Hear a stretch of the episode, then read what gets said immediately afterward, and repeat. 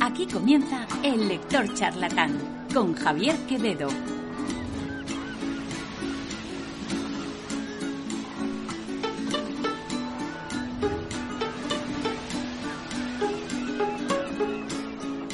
Buenas tardes y bienvenidos de nuevo al Lector Charlatán.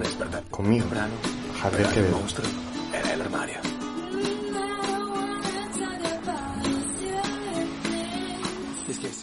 Hoy es un día único porque vamos a repetir autor y es algo que no había pasado hasta ahora. Y es que hoy vamos a hablar de un libro de Javier Cercas. Vamos a hablar de Independencia, su última novela. Muy bien, sé que piensas que no hay nadie tras la puerta. Me prometes no marcharte si te encuentras. Y nos vamos a permitir hablar de Javier Cercas de nuevo porque la novela anterior Soldados de Salamina, era el programa 2 de la primera temporada y digamos que bueno, ha pasado suficiente tiempo y además eh, la novela de hoy, Independencia, es muy diferente, es de un estilo realmente que no tiene nada que ver con la anterior. Y es que Independencia es la segunda parte de Terra Alta, la primera, la primera parte, y es una novela negra sobre un policía, un mozo de escuadra, en la Cataluña actual. Entonces, bueno, siendo esto un lanzamiento de hace muy poco tiempo, apenas el mes de marzo, creo que merece la pena indagar un poco en, en esta novela negra y hablar un poco de Javier Cercas y de lo que nos quiere contar a través de esta novela, de Independencia. A pesar del título, que la verdad no tiene mucho que ver con el resto de la novela, Javier Cercas no escribe aquí una novela muy política. Sí que tiene algunos puntos, pero desde luego no es ni mucho menos tan política como puede sugerir un título como Independencia. Y es que esta novela de Javier Cercas lo que hace es continuar la historia del protagonista de la primera parte, de la parte de Terra Alta, y es eh, la historia de Melchor Marín, un mozo de escuadra que se hace conocido dentro del cuerpo de policías por su actuación durante los atentados de Barcelona. Em, Terra Alta es una zona de Cataluña bastante aislada, o así nos lo hace ver Javier Cercas, donde no pasa nada, es todo muy aburrido. Y a pesar de ello, en la primera parte Melchor se encuentra ante un crimen realmente horroroso, muy sangriento, y tiene que resolverlo. Y vemos que a medida que lo va resolviendo, hay algunos aspectos de su vida que se van intercalando con eh, los descubrimientos que se hace del crimen. Melchor Marín, el protagonista, es como cualquier otro protagonista de una novela negra, un héroe pues algo rebelde que siempre busca el camino propio, no sigue las normas, a pesar de trabajar para las normas y para el cumplimiento de ellas. Y, y bueno, pues os cuento, como hago habitualmente, lo que nos dice con la contraportada para que vayamos viendo de qué va esta novela. Dice así. ¿Cómo enfrentarse a quienes manejan el poder en las sombras? ¿Cómo vengarse de quienes más daño te han hecho? Vuelve Melchor Marín y vuelve a Barcelona, donde es reclamado para investigar un caso vidrioso. Están chantajeando con un vídeo sexual a la alcaldesa de la ciudad. Cargado con su pesar por no haber encontrado a los asesinos de su madre, pero también con su inflexible sentido de la justicia y su rocosa integridad moral, Melchor debe desmontar una extorsión que no se sabe si persigue el simple beneficio económico o la desestabilización política, y para hacerlo se adentra en los círculos del poder, un lugar donde reinan el cinismo, la ambición sin escrúpulos y la brutalidad corrupta. Por ahí, esta novela absorbente y salvaje, poblada de un pléyade de personajes memorables, se convierte en un retrato demoledor de la élite político-económica barcelonesa, pero sobre todo en un furioso alegato contra la tiranía de los dueños del dinero y los amos del El lector charlatán, con Javier Quevedo.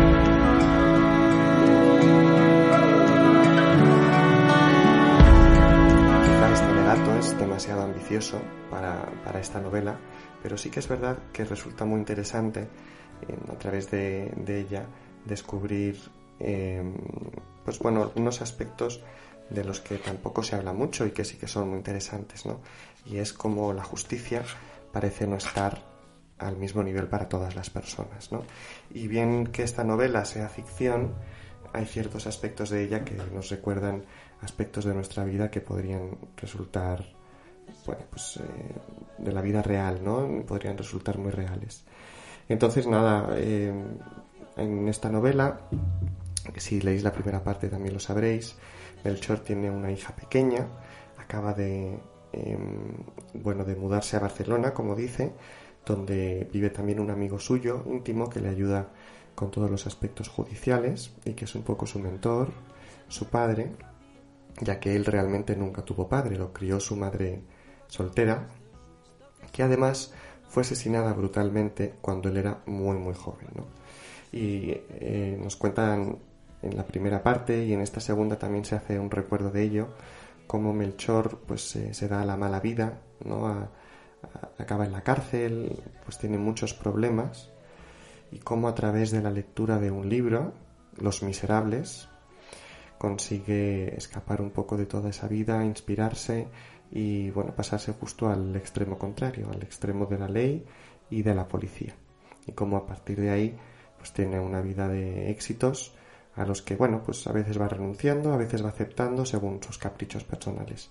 Porque como ya he dicho, Melchor, el héroe de nuestro libro Independencia, es eh, un personaje hecho a sí mismo que no sigue las reglas.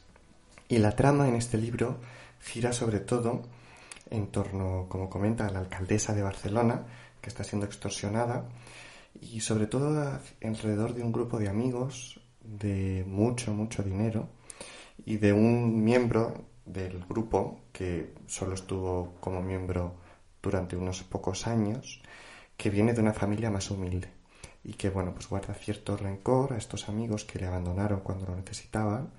Y, bueno pues esto es lo que lo que hace un poco dudar a la policía de, de quién puede ser el culpable no porque claro esta alcaldesa que está casada con uno de estos ricachones pues eh, no sabemos si, si, bueno, si estos realmente lo que quieren es extorsionarla para conseguir controlar la política de la ciudad o si realmente es este, este amigo que ya no es amigo y que ha sido apartado y, bueno, pues está intentando cumplir su venganza de, contra, contra sus amigos.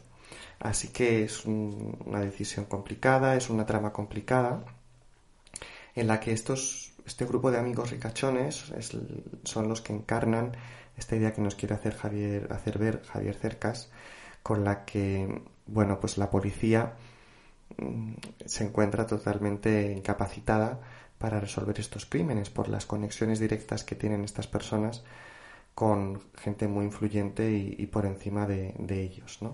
Y después también nos hace ver un poco cómo existen vidas paralelas dentro de una misma ciudad, ¿no? Al final Melchor, es el policía protagonista, que viene de una familia muy humilde, se encuentra, bueno, pues con una situación precaria cuando su madre muere y, acaba en la cárcel, no tiene ningún sitio al que ir. Y bueno, pues vemos que cuando están estas personas con problemas, pues que enseguida pueden llamar a una persona o a otra y todos sus problemas se solucionan enseguida, ¿no? Entonces, vemos también cómo estos dos polos opuestos dentro de una ciudad se entrecruzan en algunos puntos y eso causa relativa bueno, fricción y a la vez pues relativa conexión o expectativa cruzada de bueno, unos finalmente voy a ser rico y de los otros pues puedo utilizar a esta persona para seguir resolviendo mis problemas y hacer lo que me dé un poco la gana, ¿no? Y, una de estas conexiones eh, parece llegar a través de, del mundo de la prostitución, que es un mundo que afecta a Melchor directamente porque su madre, entre otras cosas, eh, pues fue prostituta, ¿no? Y, entonces vemos que, este grupo de amigos, mm, bueno, pues no, no solo hace lo que les da la gana, sino que además utilizan muchas veces a las personas como, como les da la gana, ¿no? Llegando también en el libro a un punto de conflicto ético entre, bueno, hasta qué punto se puede llegar eh, utilizando a otras personas, ¿no? Y hasta qué punto eh, pues podemos poner límites a las personas que tienen tantísimo dinero en una sociedad como la nuestra. Entonces todas estas eh, cuestiones y estos planteamientos aparecen una y otra vez, ¿no? Se van sumergiendo, van apareciendo y se van intercalando, porque al final es lo importante, es, em, bueno, pues, ¿qué papel juega la policía en todo esto? ¿Qué podemos hacer nosotros como personas individuales? Y hasta qué punto eh, somos todos los ciudadanos iguales y tenemos los mismos derechos. Entonces, como veis, es un tema muy profundo que se trata a través de una historia que también es verdad, pues muy llevadera y muy simpática. ¿no? Em, Melchor, el policía, como siempre hace lo que le da la gana, pues al final resulta muy gracioso ver cómo, cómo se evade de los problemas y cómo los soluciona de la manera menos esperada. Y este grupo de ricachones, pues la verdad es que también resulta muy gracioso, porque muchos de ellos eh, pues son personajes muy, muy interesantes, ¿no? Por, bueno, pues por ejemplo uno de ellos es un, obeso que se dedica a comer y, se cruza con Melchor en, los restaurantes. Otro de ellos pues tiene un problema con su exmujer, que es la alcaldesa, y bueno, pues nos los va detallando en el libro y se hace muy interesante, ¿no? Así que nada, vamos a empezar a leer algún fragmento, que seguro que lo estáis deseando, como con el resto de libros, y enseguida continuamos reflexionando con Javier Cercas y con su novela Independencia.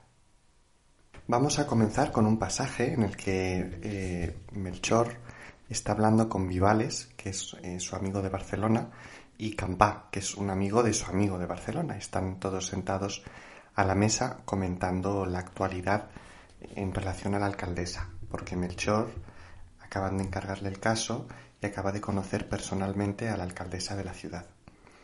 También veréis que es muy interesante cómo se mantiene la, la actualidad absoluta esta novela, ¿no? Entonces el fragmento comienza así. Quien dice que no existe en la derecha y la izquierda es como quien dice que no existe en el norte y el sur. O está desorientado o intenta desorientar. Y en el caso de la alcaldesa, no hay duda. Lo que intenta es desorientar. Nunca en mi vida he visto a un político con una habilidad semejante para decir siempre lo que su auditorio está esperando escuchar. Esa mujer sabe lo que la gente quiere antes de que la gente sepa lo que quiere. No tenéis más que ver cómo llegó a la alcaldía. ¿Cómo llegó? pregunta Melchor. Campa se toma unos segundos para contestar, tiempo durante el cual da un par de caladas reflexivas a su pipa.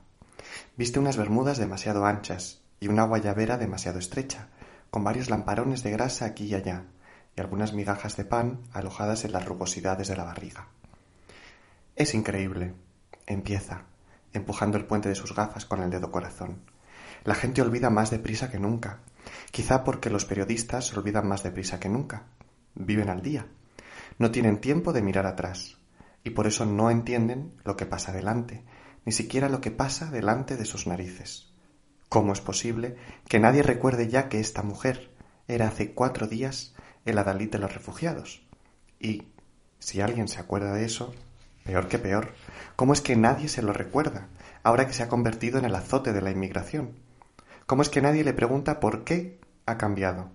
¿Qué pasó para que esa señora diga sobre este asunto y sobre tantos otros exactamente lo contrario de lo que decía hace solo unos años? Joder, es verdad, se asombra Vivales.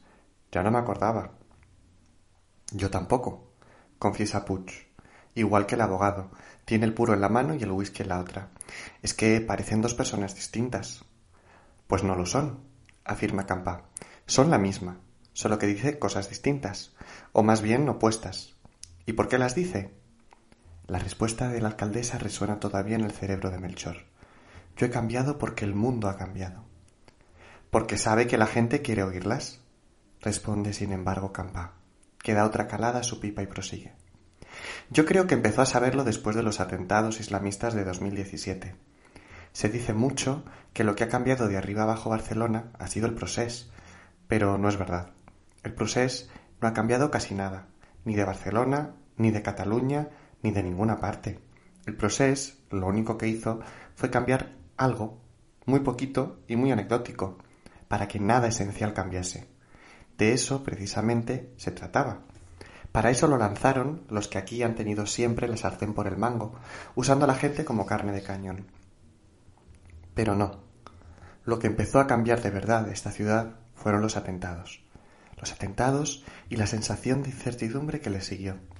De repente se empezó a hablar sin parar de asesinatos, de robos y violaciones, como si aquí no los hubiera habido nunca. De repente se empezó a decir que esta era la ciudad más violenta de Europa. De repente empezaron a aparecer patrullas ciudadanas contra la delincuencia. Y, sobre todo, de repente nosotros, que de niños no habíamos visto un árabe ni por el forro, nos dimos cuenta de que estábamos rodeados de árabes, de árabes y de africanos, y de chinos, y de pakistaníes, y de la Biblia en verso.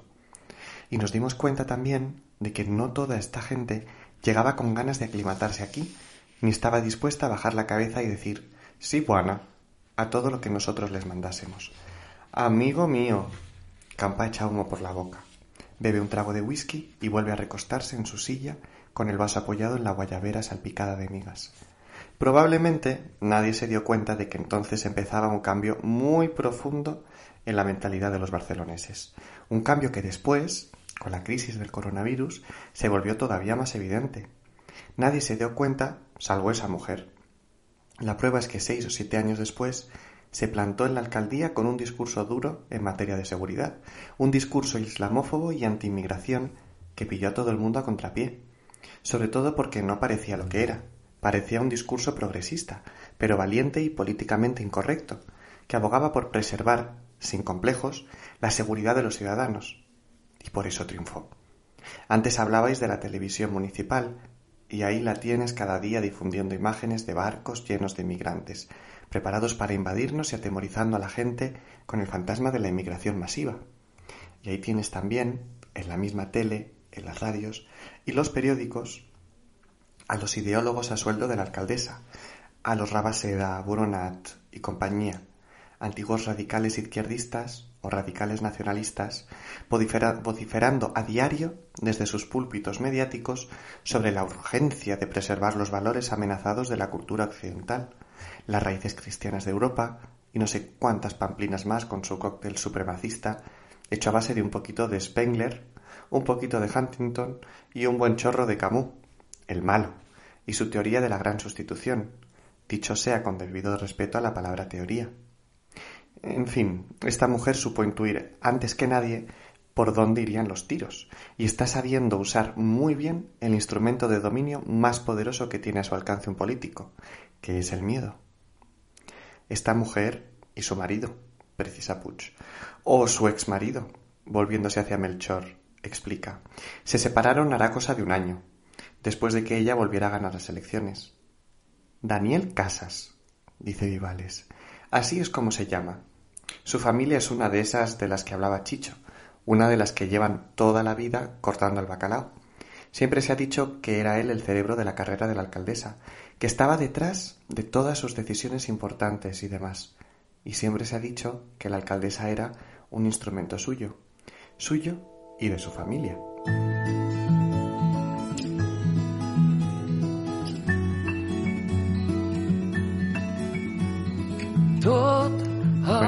Este fragmento que habla mucho de, la política, como veis es totalmente ficticio, aunque pues toma rasgos de la realidad, ¿no? Del coronavirus, los atentados de Barcelona, y se sitúa en, un espacio-tiempo quizá un poco futurista. Es, es, un poco ambiguo, ¿no? Realmente en qué año, en qué año se encuentran. Parece que es como 2024, o quizá como si fueran 2023, 2022, como justo después de las próximas municipales, de hecho, ¿no?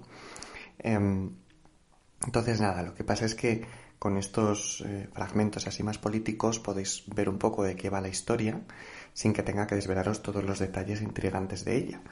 Y claro, con una novela negra es muy importante no destripar ninguno de los detalles, porque cada detalle es importante y todos nos dan información sobre el crimen, que es al final lo, lo importante, ¿no?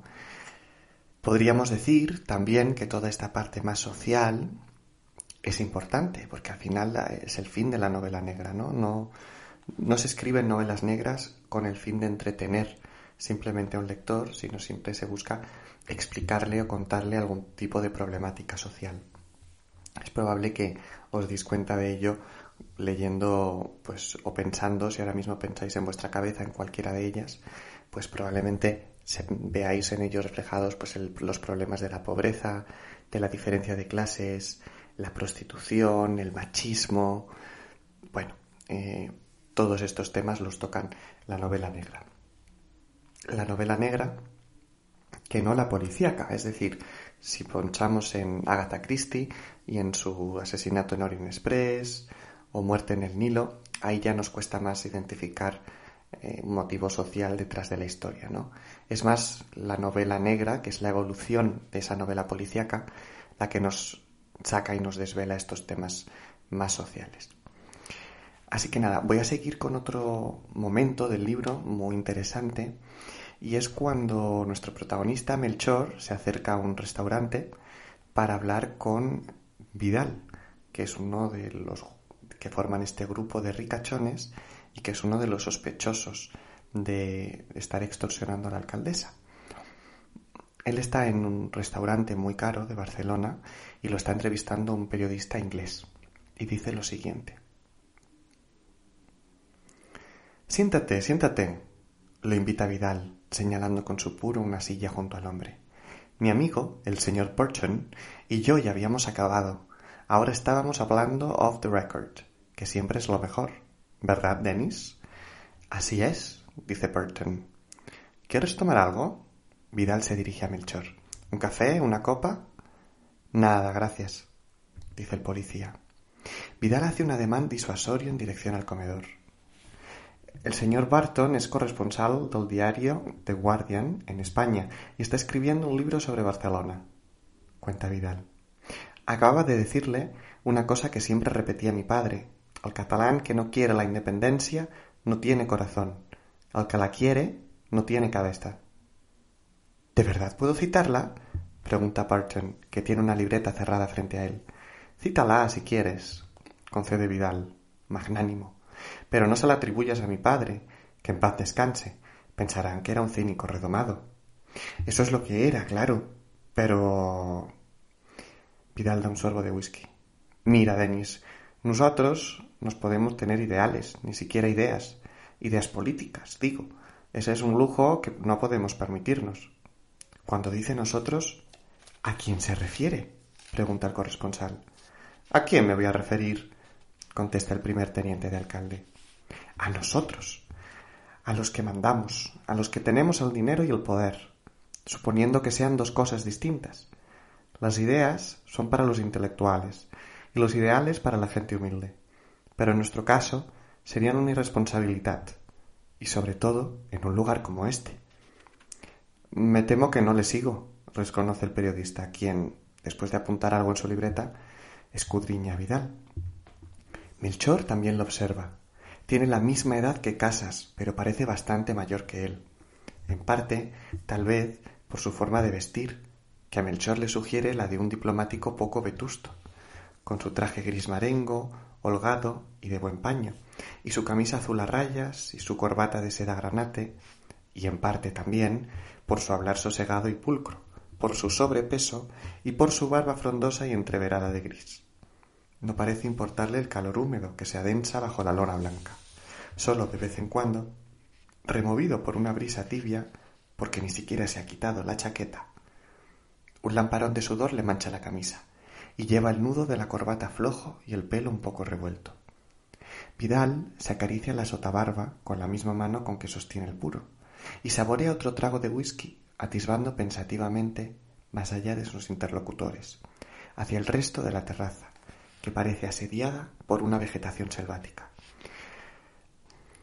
Antes hablábamos del procés, le recuerda el periodista, que aprueba con un cabeceo enfático. Bueno, pues el procés es un buen ejemplo de lo que quiero decir. A continuación, recapitula. En 2012 vivíamos hundidos en una crisis tremenda, la más fuerte en un siglo, y lo estábamos pasando mal, muy mal. ¿Qué hicimos? Lo que deberíamos de hacer, sacar a la gente a la calle, con nuestros propios medios y con la ayuda inestimable de nuestro gobierno, para meter toda la presión posible en el gobierno de Madrid, ponerlo entre la espalda y la pared y obligarle a resolvernos el problema. No hace falta que te diga que nosotros no somos independentistas, claro, ni lo hemos sido nunca, porque siempre hemos sido gente con cabeza. El independentismo es otro de esos lujos que no podemos permitirnos. Pero, ¿cuál era la mejor forma de presionar a Madrid? La que usamos. ¿Y cuál es la manera más rápida y más fácil de sacar a la gente a la calle? La que usamos también.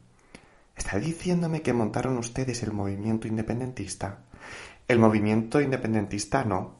Independentistas en Cataluña ha habido siempre, desde hace un siglo. Gente con mucho corazón y poca cabeza, como diría mi padre. Lo que montamos nosotros fue el procés, es decir, transformamos una reivindicación de una minoría en una reivindicación de casi la mitad del país. El corresponsal del diario británico arquea su boca en un ademán dubitativo.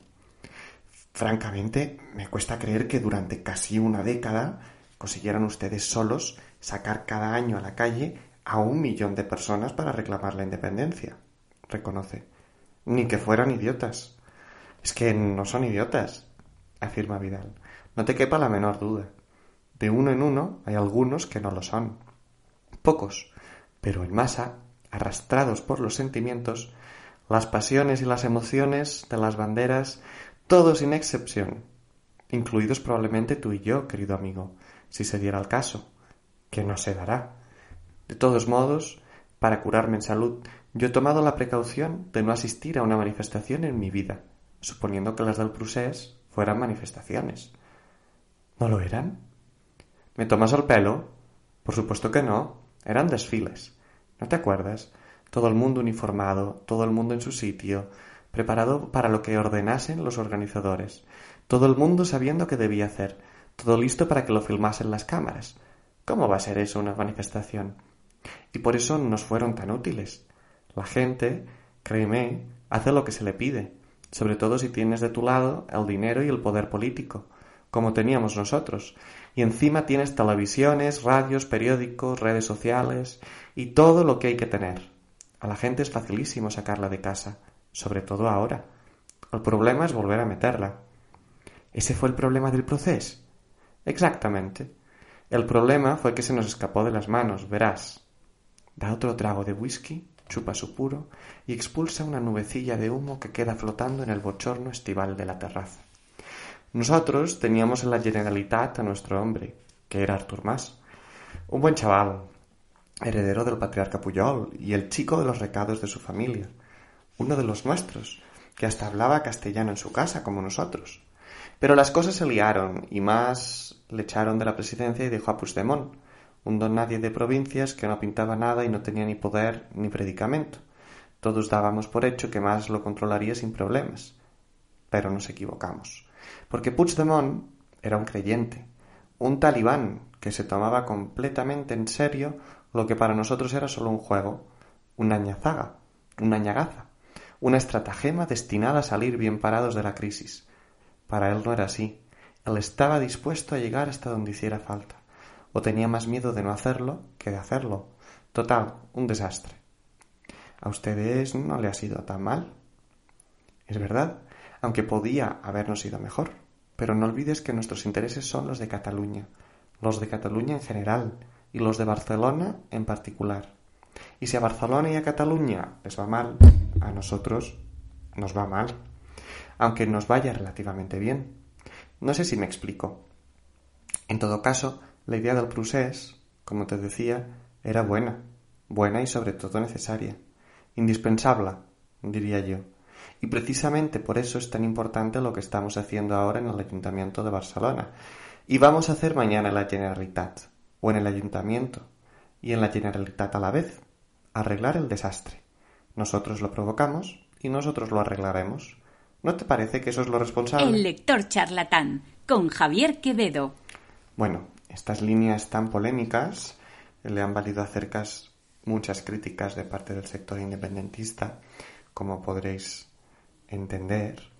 Y, bueno, pues a la vez eh, muestran un aspecto del independentismo catalán muy interesante eh, y una perspectiva también de tanto la derecha catalana como, como de, bueno, de estas altas esferas en general, no solo en Cataluña, sino en cualquier parte, ¿no? Eh, de cómo, bueno, pues expresa así cercas esa visión de cómo utilizan la política para beneficiarse económicamente y mantener sus privilegios, ¿no? Es decir, no entrar en política para mejorar la vida de las personas, sino para mantener su estatus. Entonces, bueno, pues eh, obviamente el pobre Javier Cercas con la escritura de este texto, que ya sabría probablemente que iba a ser muy polémico, pues no ha hecho más que recibir bofetadas por uno y por otro lado. Así que nada, es verdad que hay partes polémicas como estas que os, he leído, pero en general es una novela policíaca como cualquier otra, con su contenido político que lo hace más tenso, más con mayor intriga, es muy mm, sagaz, pero, pero bueno, no deja de ser eso, una novela negra con un delito, un crimen también por resolver. Además de la extorsión a la alcaldesa hay muchas más historias que están entretejidas y que van apareciendo y se van resolviendo, pero van apareciendo más y que son muy interesantes, ¿no? Por poneros una que os voy a adelantar, eh, este grupo de amigos que, tienen mucho dinero, no solo son un grupo de amigos que tienen dinero y que hacen lo que les da la gana, sino que además eh, pues cometen una serie de crímenes que están, que están irresueltos y que, bueno, pues nadie sabe de ellos excepto dos personas que no son parte del grupo, ¿no? Y es que estos jóvenes se dedicaban a salir por la noche, emborrachar a chicas y después a llevárselas a un local en el que todos ellos tenían sexo con las chicas. Supongo que esto sonará porque no es un eh, tema novedoso ni en España ni por desgracia en ninguna parte, pero desde luego en España hemos tenido casos muy polémicos en este sentido que han salido a la luz y, que desde luego son intolerables, ¿no? Y el libro pues eh, utiliza un poco esta, esta llama social que todos conocemos y que todos pues nos sentimos indignados por ella y, lo utiliza para, para, contar esta historia, ¿no? De estos chavales con estos privilegios que ellos sí hacen lo que les da la gana, no solo con una chica, sino con varias, los fines de semana, y consiguen escapar de la justicia sin ser represaliados en ningún momento. Y como habéis oído en esta última historia, Vidal, uno de ellos, pero os adelanto que también todos, han crecido, han dejado de hacer eso, pero aún así siguen con total impunidad haciendo lo que les da la gana. Entonces, nada, aquí está la novela negra de Javier Cercas, llena, inundada de polémica, lo que lo hace todavía más interesante, claro. Y, y, nada, espero que os resulte interesante, os animo a leerla y hasta aquí llega el programa de hoy del lector charlatán, con Independencia de Javier Cercas. Volvemos la semana que viene con más libros y más literatura buen fin de fin de semana.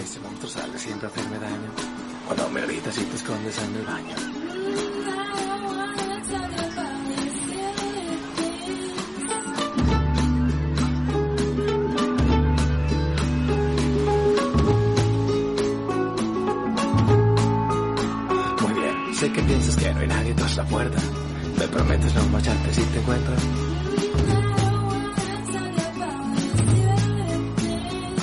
que los egos son seres poderosos, que se hacen grandes y los miras a los ojos.